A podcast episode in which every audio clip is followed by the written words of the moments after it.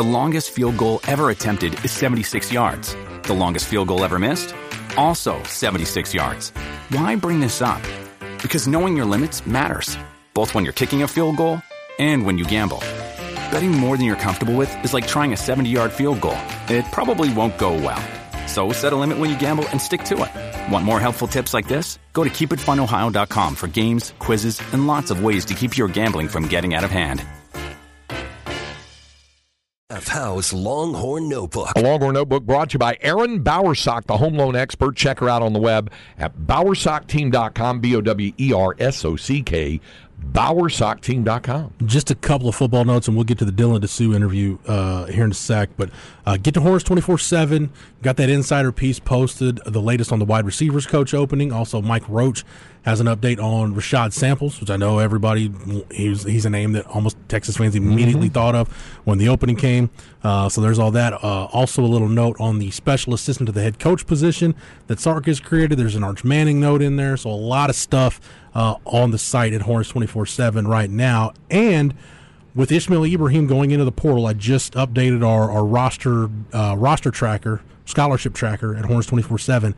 Ishmael Ibraheem's departure we've got Texas 2023 signees, transfer commit signees, etc. We got Texas right now right at 85 scholarships. Okay.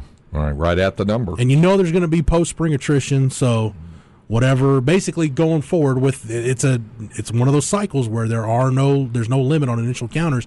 Basically for everyone Texas everyone Texas gains out of the portal from here on out, that's one that that means some they're planning on somebody not being here after spring ball.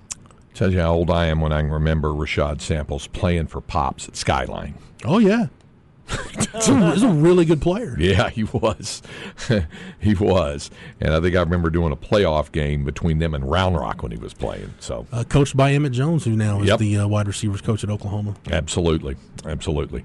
All right, uh, so uh, there is uh, your Longhorn notebook. Oh, real quick, oh, Craig. Yes. I'm sorry. I, I, one more tidbit. We updated yep. our uh, 2023 basketball rankings at 24 7 Sports, the top yeah. 150. Ron Holland up a few spots, uh, number eight overall prospect in the country now. Okay. AJ Johnson dropped one spot from 14 to 15, but still a five star prospect. Where's what Ron Holland? Where does he play? Duncanville. Dunk, oh, yeah. yeah. and they're playing okay. a national schedule this year, a not for honor schedule because they're ineligible. Well, that's what I was going to ask. And had the coaching about. change and everything. So, uh, by the way, I, I, I did find, find out from some folks at TCU that since David Peavy had resigned as head coach at Duncanville, he has been around a lot at TCU practices with Micah. And Micah couldn't play last night. He had back injury. Yeah. So uh, he's been hanging out and hanging around a lot around there. By the way, one more quick note on Ron Holland.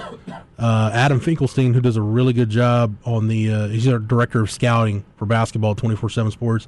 He thinks Ron Holland at this point might be the best two way forward in the country in the 2023 wow. class, mm. just because he, his offensive game continues to evolve. But he said Ron Holland's ready made right now to be a top of the line defender in college. Wow, hoping that he'll uh, stay with that uh, that commitment, the signing from with uh, University of Texas. And RT said the other day, as yeah. of right now, everything's good. So yeah. he played a really big role in those two guys coming to Texas, Ron Holland and AJ Johnson. So absolutely, we, we shall see. Um, that you probably heard this news uh, earlier, uh, Jeff, where our friend John in the Bay uh, uh, texted in about Oklahoma State defensive coordinator Derek Mason announcing he will not return next season to Stillwater. He wants to take a sabbatical from college coaching. That's what the word on the street is. College coaching, I think is the key word. Yeah, there. maybe looking to get into the league. Uh huh. Tired, be, tired of dealing with the portal and whatnot. could be something like that. Tired of dealing with Mike Gundy. Yeah, well, there you go. All right, we'll be back to wrap up today's edition of Life.